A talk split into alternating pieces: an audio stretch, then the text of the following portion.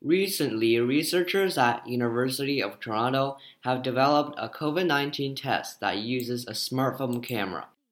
This test can increase the efficiency of testing for contagious diseases, both for COVID and other diseases.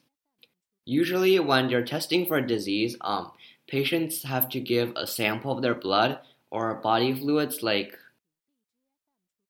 or body fluids to a laboratory for testing and decision making by experts. These processes take a very very long time, like up to like a week or two.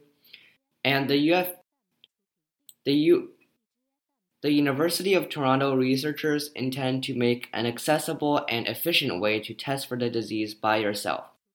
The device developed by the researchers is a device that can be attached by a smartphone and uses all sorts of and exactly how it works, I'm not sure, but it uses the smartphone camera and but it uses the smartphone camera to determine whether or not patients have the disease.